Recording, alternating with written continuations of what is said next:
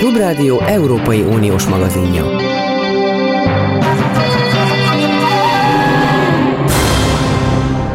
Jó napot kívánok, itt Zentai Péter. E, az a legjobb, ha nem forszírozom tovább azt a témát, ami egyébként most furcsa módon mások által, a világ vezető politikai megfigyelői által középpontba került, hogy akár nukleáris háború is bekövetkezhet mind abból, amit az oroszok kétségbeesésükben e, csinálnak, de ami viszont a realitás az az, hogy lesz-e a hazánkon belül egy nagyon komoly recesszió, egy nagyon komoly gazdasági válság, illetőleg eleve a környezetünket is nem csak az fogja sújtani, ami most sújtja, vagy esetleg nem is fogja már annyira sújtani az infláció, hanem az, hogy minden, de minden összeesik. És ez az a téma, amihez ért erő teljesen és figyeli Duronelli Péter, akit nem először hallanak ebben a műsorban. Jó, napot, vagy szervusz Péter. Szervusz. Igen, szóval mi most neked a megérzésed, hogy igazából itt a, a dolgok súlyossága az bennünket gazdaságilag érinte? Nyilvánvalóan érint, ebből a szempontból, hogy Magyarország még különösen sérülékeny. Három, igazából három dolgot kell látni. Ugye van egy globális, van egy regionális, meg van egy, lokális, tehát hazai komponense is a, a, a általában a kilátásoknak is, nyilván most is ezt a három dolgot mindenképpen számba kell venni, és a legelső az a globális. Ez pedig az, hogy gyakorlatilag az a világrend, amiben éltünk részben az elmúlt 70 évben, vagy majdnem 70 évben, sőt, majdnem 80-ban, illetve az, amiben az elmúlt 30 évben éltünk, ez, ebben alapvető változások vannak. Ugye, ha csak az elmúlt 30 évet nézzük, az alapvetően arról szólt, hogy egyre több és több ország kapcsolódott be a nemzetközi gazdasági vérkeringésbe, a termelést kiszervezték költséghatékony módon a világ távoli részeibe a különböző vállalatok, kialakult egy egységes termelési lánc tulajdonképpen a világban, mindenki mindentől össze, mindennel összefügg, történt egy inflációcsökkenés, egy kamatcsökkenés, tehát igazából minden jól alakult, ami a gazdasági környezet szempontjából alakult, béke is volt, ugye, és most azt látjuk, és ez mondjuk nagyjából két és fél éve változott meg, először a első koronavírus járvány hullám alatt, amikor kiderült, hogy ezek a végletesen szétoptimalizált termelési láncok, ezek nagyon sérülékenyek, tehát hogyha valahol homokszem kerül a gépezetbe, akkor simán végig szalad az egész rendszeren a fennakadás és ellátási zavarok lehetnek világ bármelyik részén, e, illetve hogy a mostani háborús helyzet ugye azt is mutatja, hogy, hogy a világban olyan kockázatok vannak, amikkel eddig nem nagyon számoltunk, és erre kapcsolatban is védekezni kell. Tehát ez igazából ez átárazza a kockázatokat, tehát mindenki kicsit óvatosabb lesz, és ugye egy óvatos gazdasági környezet, egy óvatos gazdasági szereplők, az, az ugye az sosem, mindig, sosem egy kirobbanó konjunktúrát jelent. Ugye a, a regionális rész az inkább illeti, hát ugye az európai gazdasági modellben mindenképpen változások jönnek azáltal, hogy az energia ára az az biztos, hogy magas lesz.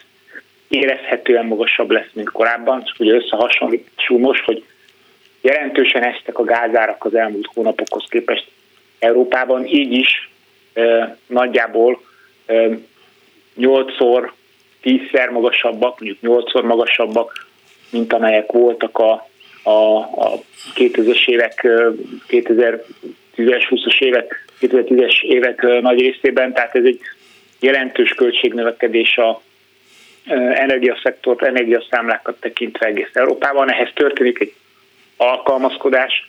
Az alkalmazkodás mindig jelent változást is, sok esetben fájdalmas változást, ugye fennálló struktúráknak a megváltozását, és ugye ez Magyarország esetében azt jelenti, hogy Magyarország egy rendkívül módon integrált az európai termelési láncba, különösen integrált azokba a szektorokban, amelyek rendkívül érzékenyek a konjunktúrára. Tehát egy konjunktúrális visszaesés Magyarországba egy jóval nagyobbat tud belerúgni, mint egy jóval diversifikáltabb gazdasági struktúrája országban. Tehát ez a, ez a regionális komponens bejön, tehát valószínűleg Európában recesszió lesz 2023-ban, és ez a recesszió ez pontosan Magyarországot igen érzékenyen érinteni azáltal, hogy az exportpiacai nem lesznek igazán felvevők. Igen, de a, ugye Magyarország egy kis ország, mint ahogy Csehország, Szlovákia és sorolhatnám tovább a környezetünk minden országát általában, kivéve Ukrajna az egy másik tészta. De mégis Magyarország veri egyedül úgy a tamtamot, hogy mindennek az alapja az, hogy szankciók vannak, illetőleg, hogy e, e, Magyarország sokkal jobban van kitéve mindennek, mint bármelyik más ország. De hát ez hogy lehet? És egyáltalán annyi kivételt kapunk. Most e, az oroszok a sok sok benyalás nyomán eh, adtak valami kedvezményt, legalábbis fizetési halasztást. De ugyanakkor az emberben fölmerül, hogy mi ebben nekünk a jó, hogy fizetési halasztást kapunk. Egyrészt kiderül, hogy mi eh, benyalunk, és ezért nekünk velünk kivételeznek, ezzel növekszik az ellenszem irányunkban, másrészt pedig kiderül, hogy nincs pénz eh, valószínűleg, vagy, vagy mi derül ki a te szempontból, a te szakértői szempontodból? Hát ha nagyon leegyszerűsítem, akkor ezt az egy dolgot, amit ha veszünk, pusztán ezt a halasztott fizetést a Gazprom irányában, ez igen, ez pontosan azt jelenti, hogy nincs pénz. És ez egy nagyon-nagyon súlyos üzenet. Ha azt mondjuk, hogy az államnak nincsen pénz arra, hogy devizát fizessen a gázért ma, akkor ez egy nagyon súlyos üzenet. Természetesen ez egy sarkított értelmezés, mert gondol, mondhatjuk úgy is, hogy mindig kell, hogy legyen egy kis tartalék, és most extra nagy a bizonytalanság, és ahhoz képest mekkora a bizonytalanság a világban, nagyon kicsi a tartalék az országban, ez szó szerint is így van, tehát a devizatartalék a X szintje nagyon-nagyon alacsony, tehát érezhet kényszert úgy a gazdaságpolitika, érezhet kényszert úgy a kormány, hogy, hogy hát legalább ezen az oldalon sikerült, igyekszik egy kis levegőhöz jutni, mert ki tudja, hogy a többi oldalon nem zárják el az oxigént. Ezért történt egy, így ez egy hitelfelvétel, tehát ez de facto hitelt vettünk fel a Gazpromtól. Ha azt a fizetés ez egy hitelfeltétel, a kocsmában nem fizetem ki a sörömet csak hó elején, mikor megjön a fizu, akkor ugye hitelben iszom. Itt is ez van, hogy hitelbe veszünk a gáz, tehát ez is, ugye próbálunk valamilyen hitellel hitelen ezt kezelni, így nem akarunk nyugatra menni és formálisan hitelért könyörögni az IMF-hez, vagy egy folyófizetési mérleg krízis veszélyt elhárítsunk, hanem egy másfajta megoldásról van szó, de igen, úgy tűnik, hogy, és itt el is értünk a lokális részre, Magyarország rendkívüli módon kitett az orosz energiapiacnak, ezt ugye tudjuk, rendkívüli módon érzékeny az európai konjunktúrára, és emellett két, dolgot, két dologban is megcsúszott. Az egyik az, hogy a költségvetésünk az elmúlt néhány évben azért nem volt olyan feszes, mint, ami, mint a miniszterelnök politikai pályafutását általában jellemezte egészen a 2010-es évek közepéig. Tehát itt volt egy jelentős lazítás, illetve a deviza tartalékaink ahhoz képest, hogy milyen energiaszámlát kell kifizetnünk, és milyen külső adóssága van az országnak, bizony nagyon alacsony szintre mentek. A tartalék az mindig egy ilyen biztonsági puffer, egy ilyen, ahogy a nevében is benne van tartalék, kell belőle, hogy legyen elég a rossz napokra, és most jönnek a rossz napok, már itt is vannak a nyakunkon, és úgy tűnik, hogy a tartalékainkat hát ha nem is feléltük, de hogy meg se És az a narratíva mennyire állja meg a helyét, hogy ha az Európai Unió mégis rendelkezésünkre, vagy Magyarország rendelkezésére bocsátja azokat a pénzeket, amelyek be vannak fogyasztva, akkor viszont lesz pénz a pedagógusoknak. Tehát tulajdonképpen az egész úgy van beállítva, hogy tulajdonképpen az Európai Uniónál van a labda, minden jó lenne, hogyha nem csinálnák ezeket a szankciókat, és hogyha nem büntetnék igazságtalanul haza hazánkat. Más országok miért nem szorulnak ilyen szövegekre? Miért csak Magyarország dumál ilyenekről? Hát egyrészt a pedagógusok bérének nincsen köze az Európai hát Uniós pénzekhez, ugye a pedagógusok bérét ezt mindig is a helyi kormányzatnak kell kifizetni, tehát ez a magyar állam feladata volt akkor is, amikor nem voltunk az unió tagja, azóta is a magyar állam feladata, most is a magyar állam feladata, tehát hogy ez nem az európai pénzekből van, annál is inkább, mert ugye az Európai Uniós pénzek, különösen ami most egyenlőre le van fagyasztva, hogy ez fejlesztési jellegű pénz, tehát nem működési kiadásokra van kitalálva, hogy nem arra kell költeni, hanem, hanem olyan típusú feladatokra, projektekre, ami változtat a gazdasági struktúrán, ami ütőse állóbbá teszi egy adott gazdaságot az általános gazdasági ciklus viszontagságaival szemben. Magyarország egyébként ugye azért veri a tamtamot, mert Magyarországnak ez a dolga, abban az értelemben, hogy ugye, ugye teljesen egyértelmű, hogy teljesen orosz érdekeket képvisel a magyar kormány a nyugattal szemben, valószínű ezeket a utasításokat kapja, hogy ilyen kommunikációt folytasson, és nyilvánvalóan az országot is hetszelnie kell. Ne felejtsük el, hogy akárhogy is a társadalom támogatottság nélkül egyetlen egy kormány se tud működni, tehát valamilyen formában muszáj ezekkel az üzenetekkel maga mellé állítani a, a potenciális választókat a miniszterelnöknek. Tehát tulajdonképpen egy, egy olyan politikáról van szó, amelynek muszáj hazudnia ilyen helyzetekben. Tehát az, az a feladata, hogy nehogy véletlenül is a, az igazságot föltárja. Hát ha az igazság az éppen az ő mindenkori politikai akkor, akkor szolgálja, akkor azt mondja, inkább azt mondanám, hogy feltétlenül üzeneteket kell megfogalmazni, és most már egyre hangosabban, hogy, hogy a, a, a belpolitikai stabilitás ez megmaradjon. Tehát ez fontos is, hogy, hogy az látszik, hogy a, hogy a kormányon rendkívül nagy a stressz, tehát egészen extrém viselkedéseket látunk. Itt ugye a kíméletlen leszámolása a tanárok, Igen. elégedetlegű tanárokkal az egy, az egy példája ennek, de hát egyáltalán az, hogy ebben a, ebben a háborús helyzetben hogyan kommunikálunk és hogyan próbálunk manőverezni, a, hogyan próbál a kormány, illetve hát az állam manőverezni azok között a kötelmek között, amit benne van, az is egyre egyre extrémebb viselkedéseket hoz elő.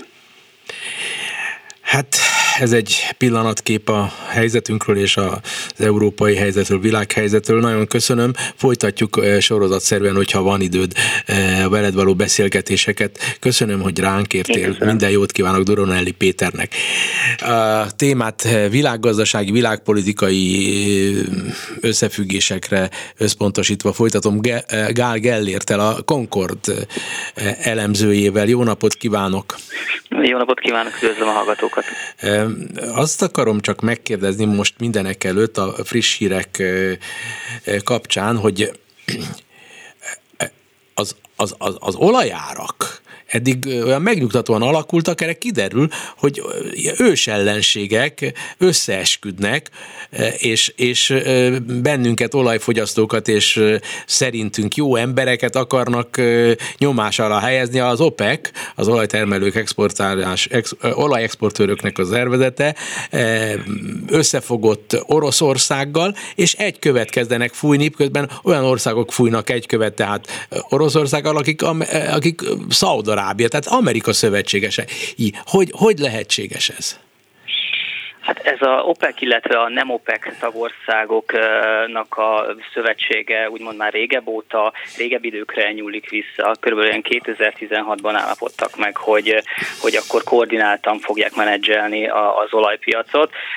A közben történtek nézeteltérések, ez itt 2020 közepén, igen 2020 közepén, a, pontosan a pandémia kiterőse időpontjában volt egy, egy kis nézeteltérés, de most úgy néz ki, hogy ismét ismét egy irányba állnak az érdekek, és, és relatíve magasabban szeretnék tartani az olajárat. Ne felejtsük el, hogy ilyen 120-110 dolláros olajár volt nagyjából körülbelül május, június, július környékén, és ez a, a gazdasági kilátásoknak a erodálás következtében így 85 dollárig csökkent, és ez, illetve egyéb geopolitikai tényezők is véletőleg közrejátszottak ahhoz, hogy amellett döntsenek, hogy, hogy, hogy vágjanak a kitermelésből. Érdekes egyébként, hogy az elmúlt két-három hétben fokozódott föl egyébként ennek a, a, a kitermelés vágásnak a mértéke, egy, még a legelején, amikor erről a meetingről, illetve a gyűlésről kiszivárogtak információk a kezdeti tervekkel kapcsolatban, akkor csak így megjegyezték, hogy lehet, hogy lesz majd valami vágás azután egy héttel később már, már fokozottak az indulatok, és azt mondták, hogy akár egy millióval is vághatunk, most pedig eljutunk odáig, hogy, hogy a headline számokból két millió hordós vágás keletkezett, ami nem két milliós vágás effektíve, de, de egy milliós nagyságrend körülbelül. Tulajdonképpen olyan az egész, hogy hosszú távra innen látni, hogy maguk alatt vágják a fát, hiszen ezek az országok azáltal, hogy kialakítanak egy recessziót, azzal, hogy rontjanak a, a nyugati országok potenciális gazdasági helyzetén, a világ vezető országai rosszabbul fognak élni, ennél fogva kevesebb olajra van szükség, eleve át akarnak állni olajmentes gazdaságra, akkor mit szórakoznak itt? Önmaguk ellen szórakoznak hosszú távon, és mégis csinálják. Olyan az egész, mintha egy ilyen itt és most kell nekik azonnal, hogy rosszabb legyen nekünk, mert hosszú távon inkább az ő saját eh, egzisztenciájuk van veszélyben, hogy egyáltalán fönn fognak maradni ezek az elnyomó rezsimek. Oroszország is egy elnyomó rezsim, Szaudarábia is egy elnyomó rezsim, és a többi mind, az OPEC majdnem minden ország az.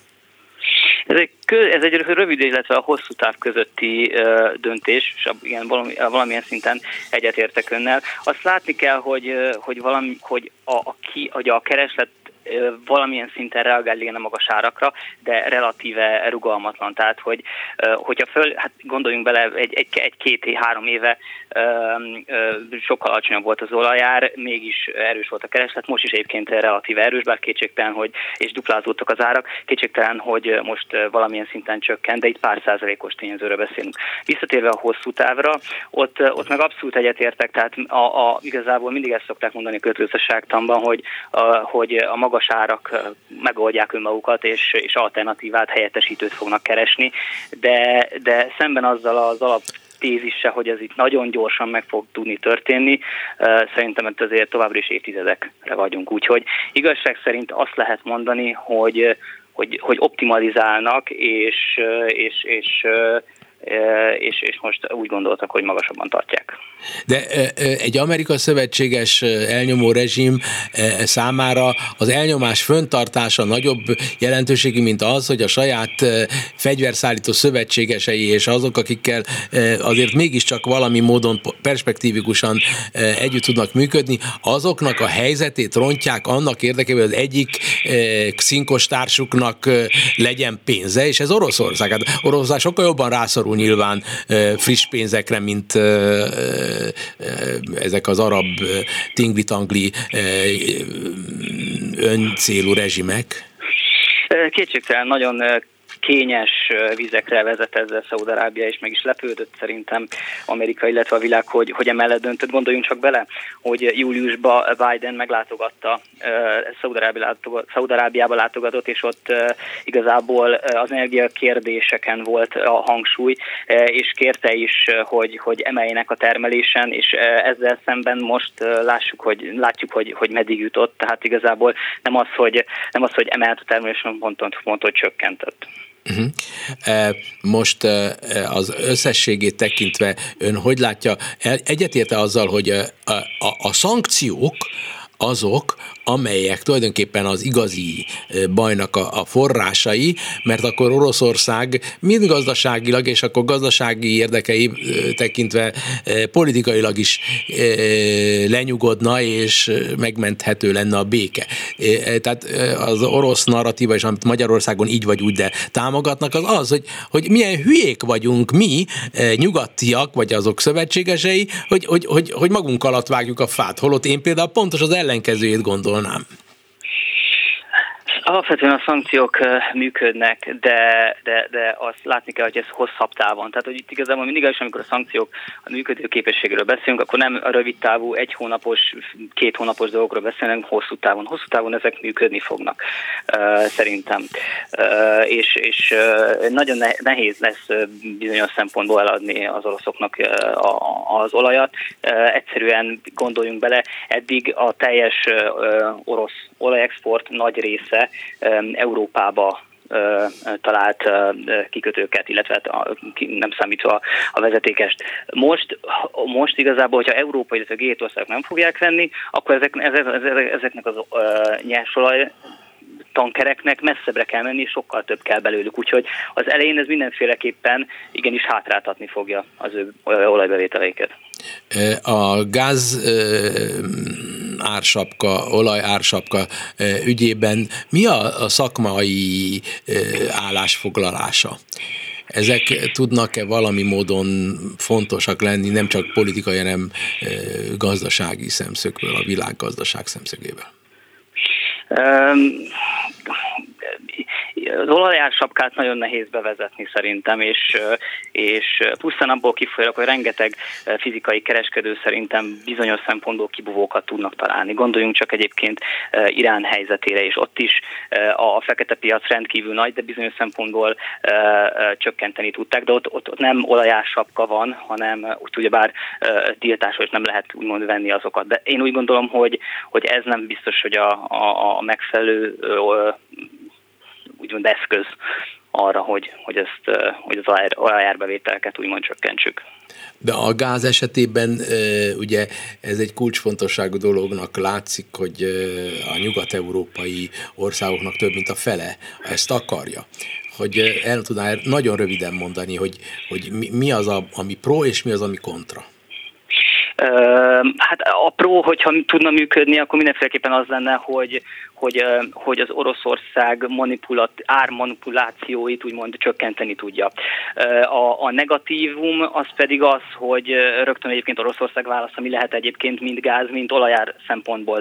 Simán megcsinálja azt, hogy visszafogja a termelést. Gáz szempontjából már úgymond nincs olyan túl sok adó a kezébe, hiszen alig küld Európába gáz. Olajár szempontjából viszont, hogyha most egyszerűen mondva megvalkacsolja magát, akkor is visszavágja a termelést, pusztán abból kifolyólag, mert azt mondták, hogy e, e, aki bevezeti az olajásápkát, annak én effektíve nem fogok eladni, akkor, akkor igazából az érdemben tudná befolyásolni a világpiaci árakat. Tehát ott, ott akkor lehet, hogy nem 150 dolláros, sőt, bocsánat, nem 100 dolláros olajárban, hanem 150-ről is tudnánk beszélni.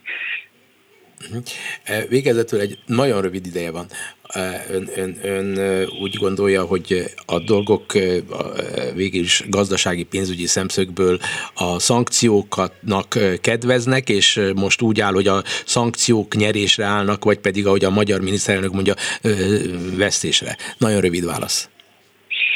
Ez ugyanaz, mint amit nem említettem korábban, rövid távon, illetve hosszú távú kérdés. Tehát, hogy hát, hosszú távon most, biztos vagyok benne, hogy tudnak működni, rövid távon pedig nem biztos, hogy ott azonnal célt értek. Uh-huh és mégis milyen érdekes, hogy, hogy rajtunk kívül egyik országnak a kormánya sem foglal a mellettállást, hogy ez egy baromság. De hát ez csak egy megfejtendő dolog. Nyilván egy csomó politikai, bel- és külpolitikai összefüggés van a dolgok mögött, és önnek nem ez a feladat, hogy ezt elemezze. Nagyon szépen köszönöm Gál Gellértnek, a Concord elemzőjének a viszonthallásra. Köszönöm szépen viszonthallásra. Eurozóna. A Klubrádió Európai Uniós magazinja.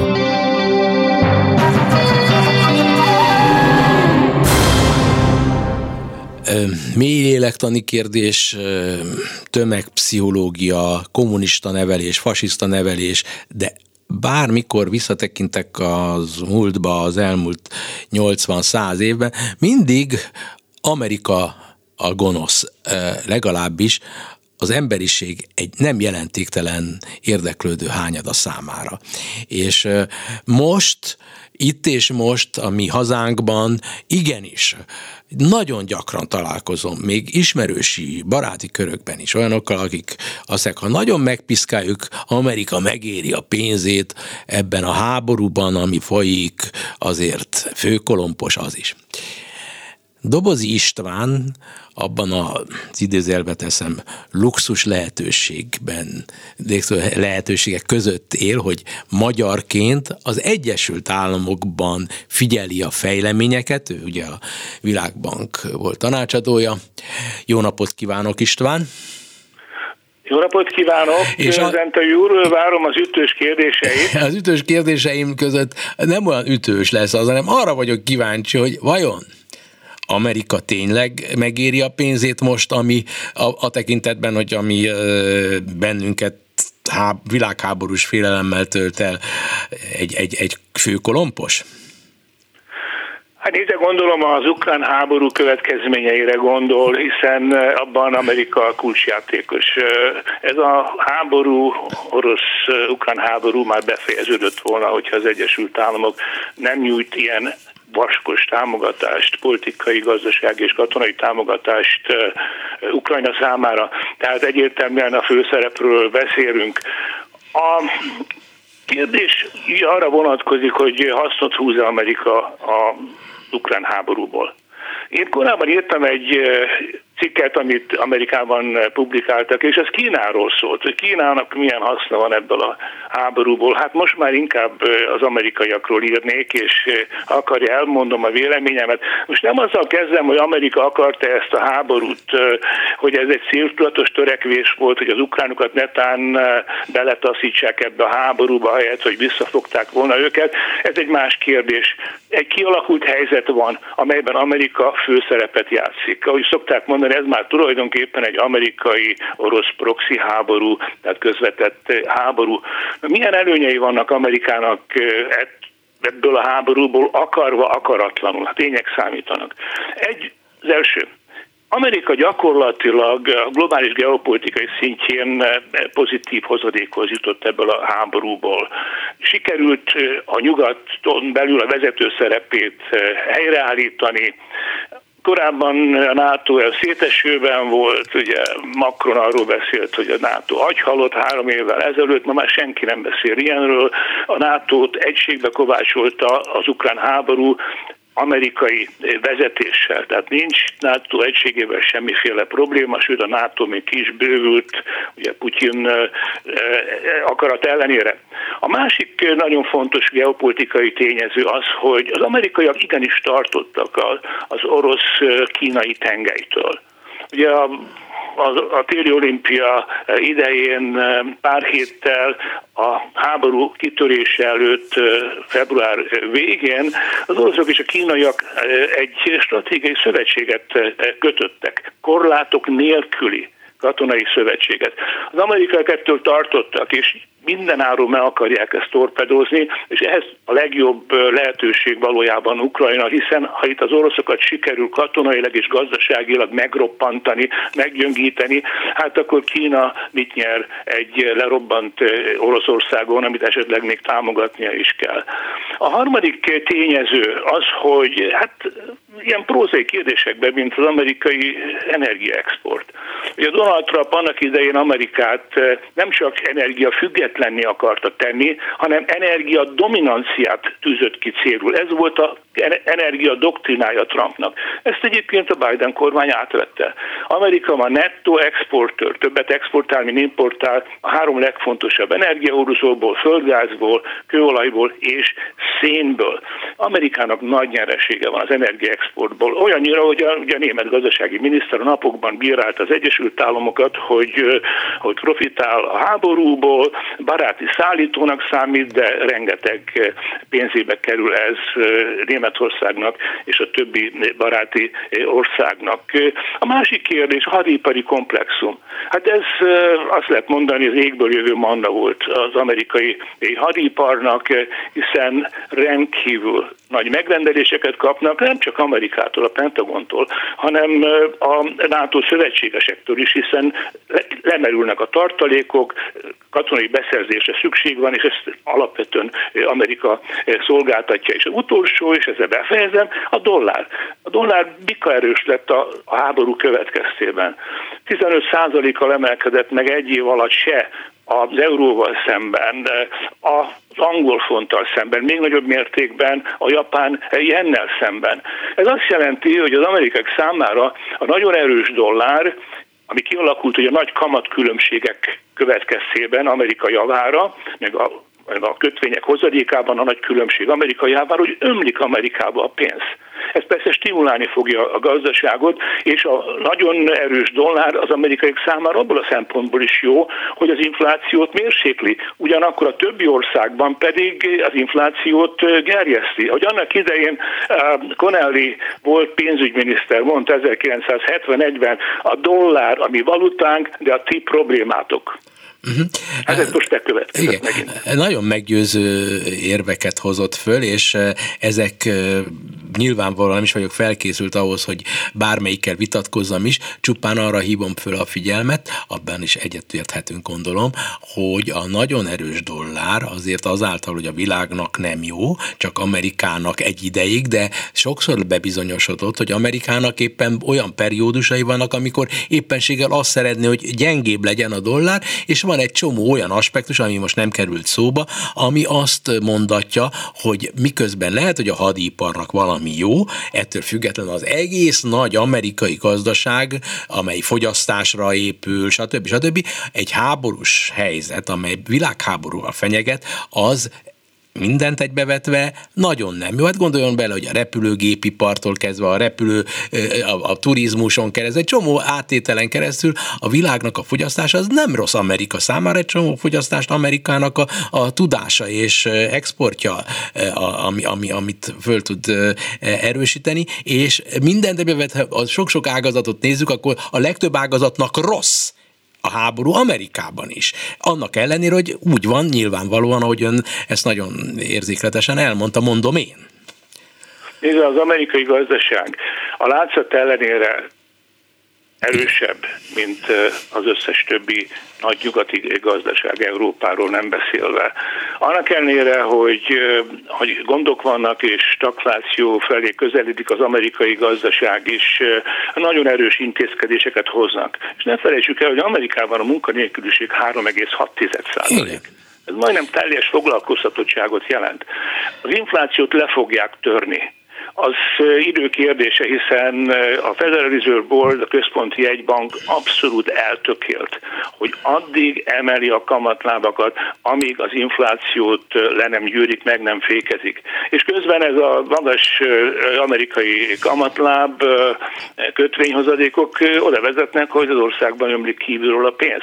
Tehát nem is kell az amerikai kormánynak nyakló nélkül a, a, fokozni a pénz kínálatot, vállalatot és költségvetési deficitbe keverni magát, mert a nyugatiak finanszírozzák a, a kormánynak a, a kiadásait.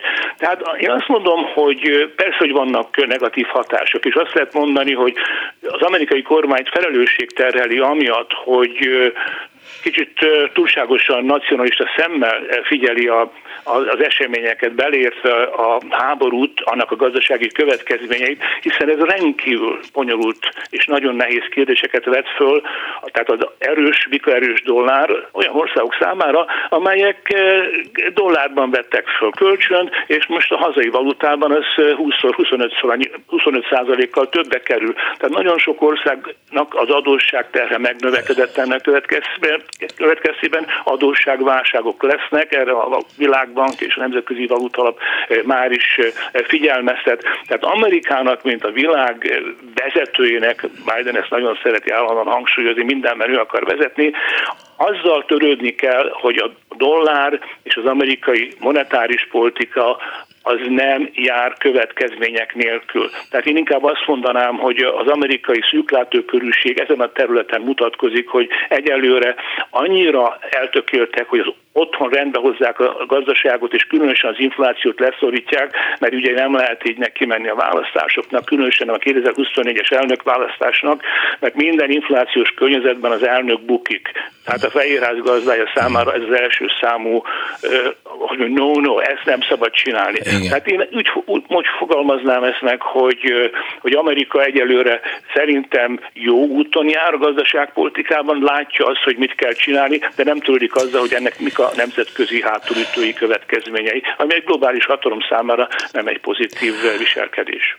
Igen, bár hozzáteszem, hogy, hogy mindaz, amit csinál a Fed, az tehát, hogy emeli a kamatokat az infláció elleni harcban, és az inflációt valóban le lehet győzni, és ez másod is legyőzhető, de a recessziót nem. És az inflációnak a, a, a elleni harc az, az eleve el tud vezetni egy deflációhoz, egy recesszióhoz, és akkor abból mindenki rosszul jár, és ez a veszély igenis ott lebeg Amerika fölött, és minden fölött. Tehát tulajdonképpen, ami most lehet, hogy ma jó nekik, de azért a végén, az est, a nap végén, ahogy angolul szokták mondani, the end of the, and the end of the day, nem fognak jól járni. Tehát azért nem ilyen öncélúak. És egyébként, amit ön elmondott, abból végig kiderült ám az, hogy az én kérdésem azért nem volt megalapozatlan, mert nem ők találták ki ezt a háborút. Az oroszok kényszerítették bele, hogy, hogy ne hagy, hát Amerikának kutya kötelessége nem hagyni az oroszokat győzni egy, egy agresszióban, nem?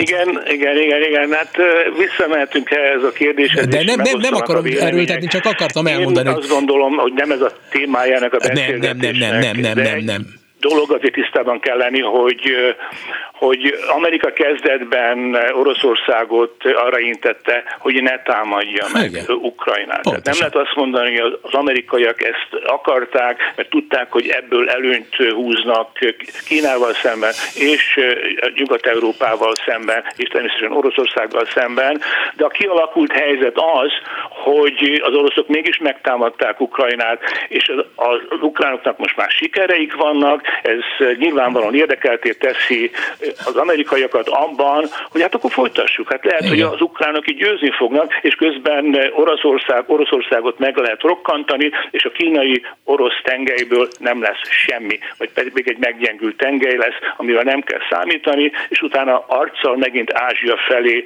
fordulhatunk pivot to Asia, ugye ez a, ez a jelszó, már Obama alatt is ez volt.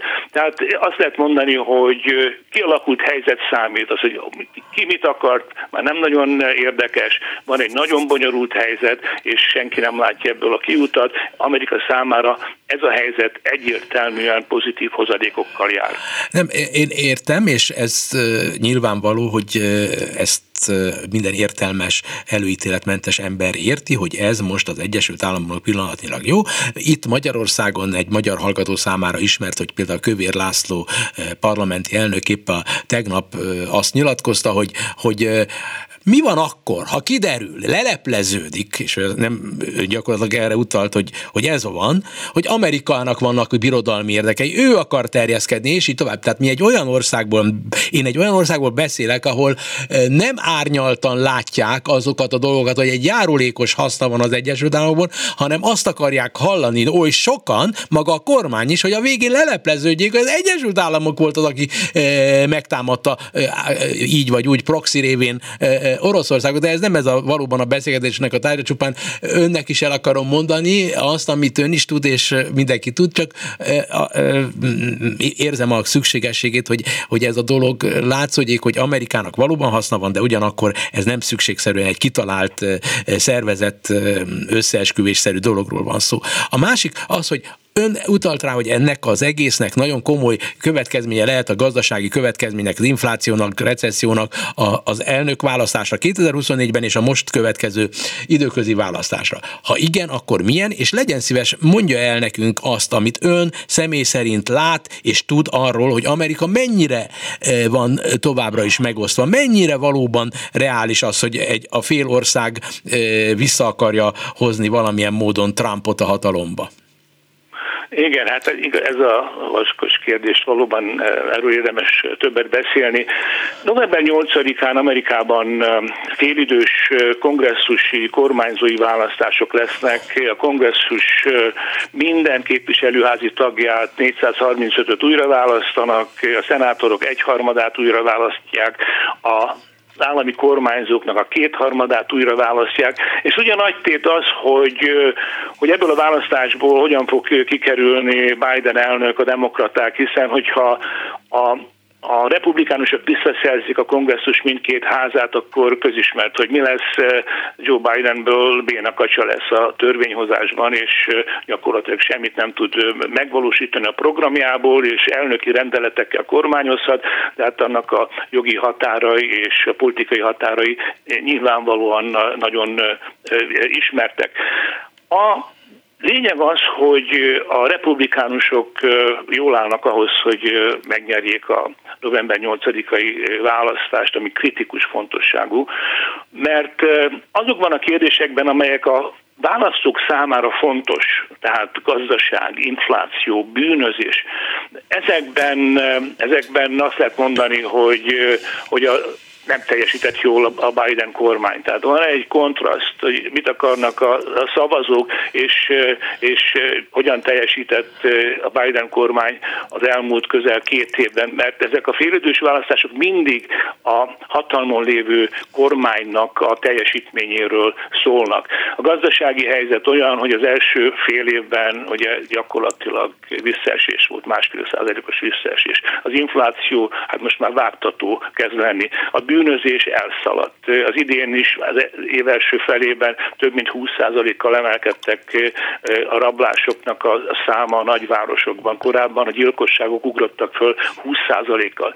Tehát nagyon rossz a háttér ahhoz, hogy a demokraták nyerjenek, mert ezek a kérdések a prioritások a, a szavazók számára.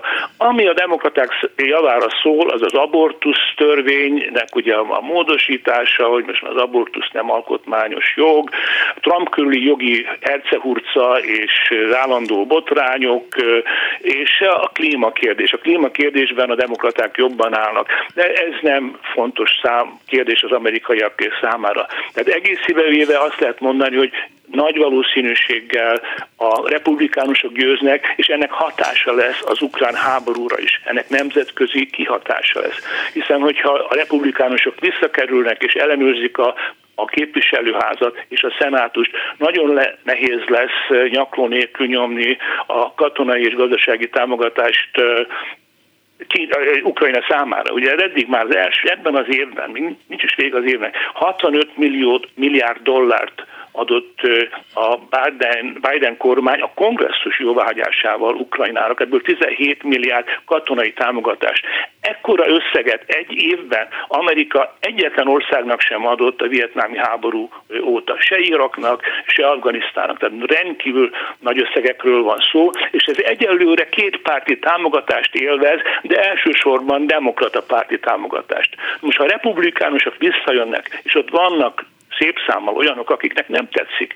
Ez a ellenőrizetlen eh, pénzinjekció Ukrajna eh, számára, és többen hangosan azt mondják, hogy álljunk már meg, ez most már kezd havi szinten hatalmas pénzátutalás lenni, nem is tudjuk azokkal a pénzekkel mi történik Kievben, de hát az biztos, hogy ekkora támogatásra nem lehet számítani, hogyha a republikánusok visszajönnek. Tehát ez nem csak belpolitika, ez erősen külpolitika is a, a, a világ számára, de különösen Ukrajna és Oroszország számára. Tehát vannak olyan emberek egyébként, például Vance Ohio-ból azt mondja, hogy álljunk már meg, ez már túl sok eleget kaptak az ukránok, nem kell többet adni neki. Ugye a Fox News, a, a Heritage Foundation pedig kimondottan azt mondják, hogy arra a pénze itthon lenne szükség. Miért törődik a Biden kormány az orosz-ukrán határral, miközben nem törődik az amerikai-mexikói határa,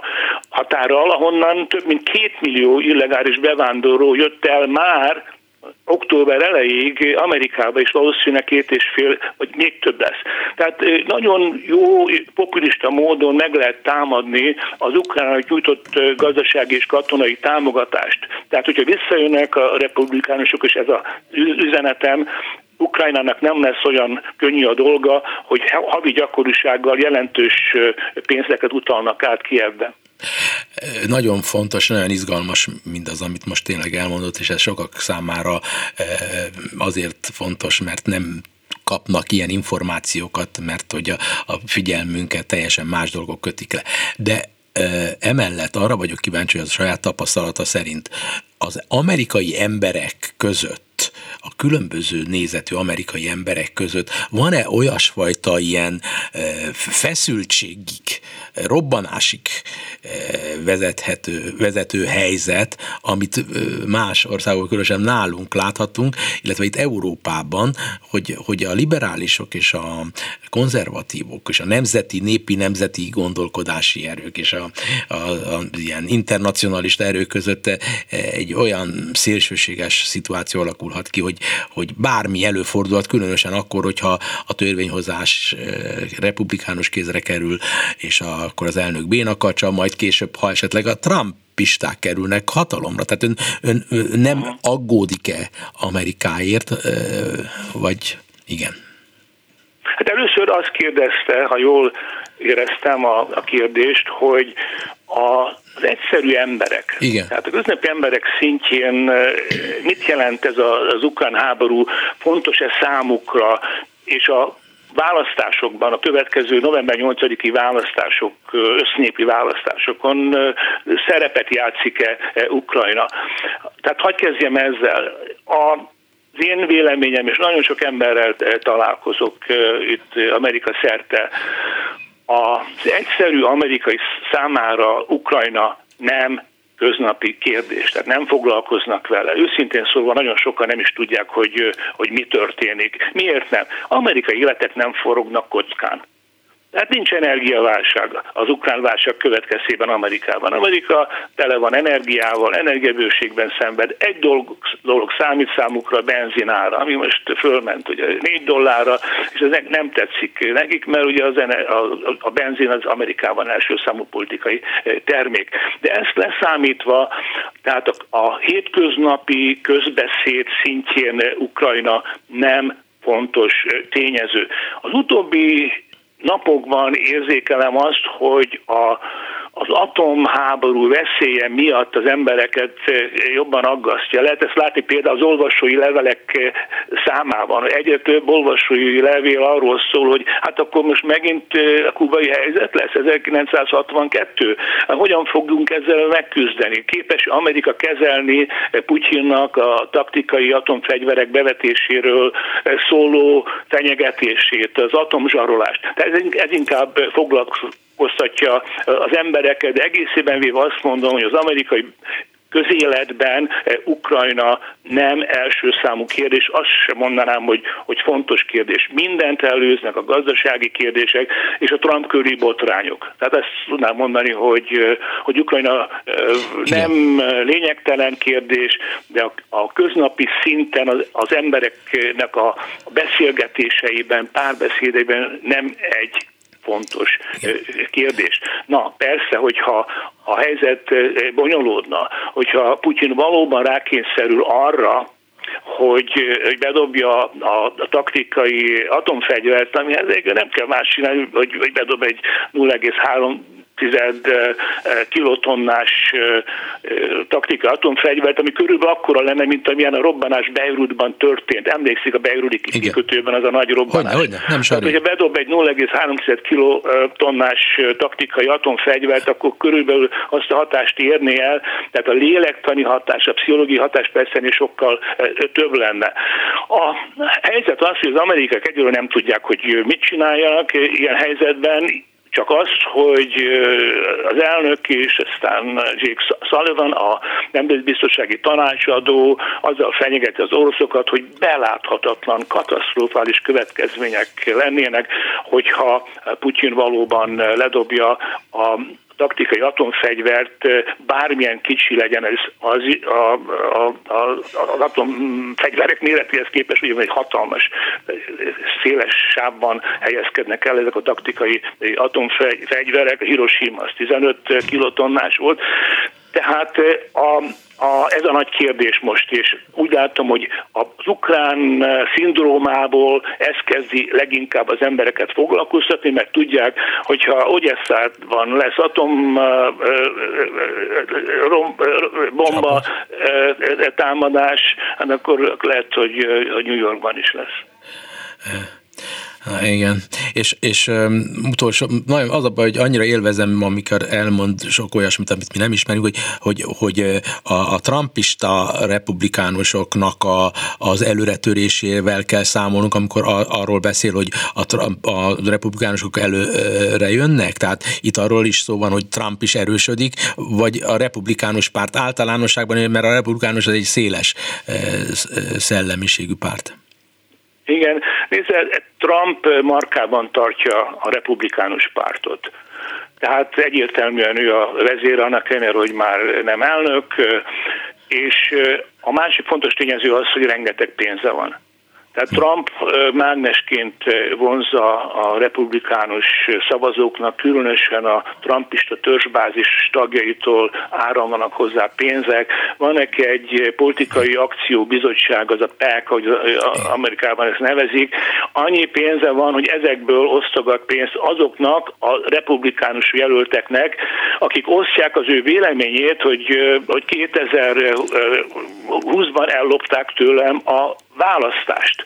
Tehát azt mondja, hogy ezt, ha valaki nem ismeri el, akkor nem fogom támadni, támogatni őt. Tehát emiatt azt lehet mondani, hogy a republikánusok jelölteknek, hát kb. 300 emberről beszélünk, ezeknek, ezek a jelöltek azt lehet mondani, hogy alaptételként, kiinduló pontként fogadják el azt, hogy 2020-ban választási csalás történt, és Biden elnök nem legitim elnöke az Egyesült Államoknak. Itt tartunk még majdnem két évvel a választások után.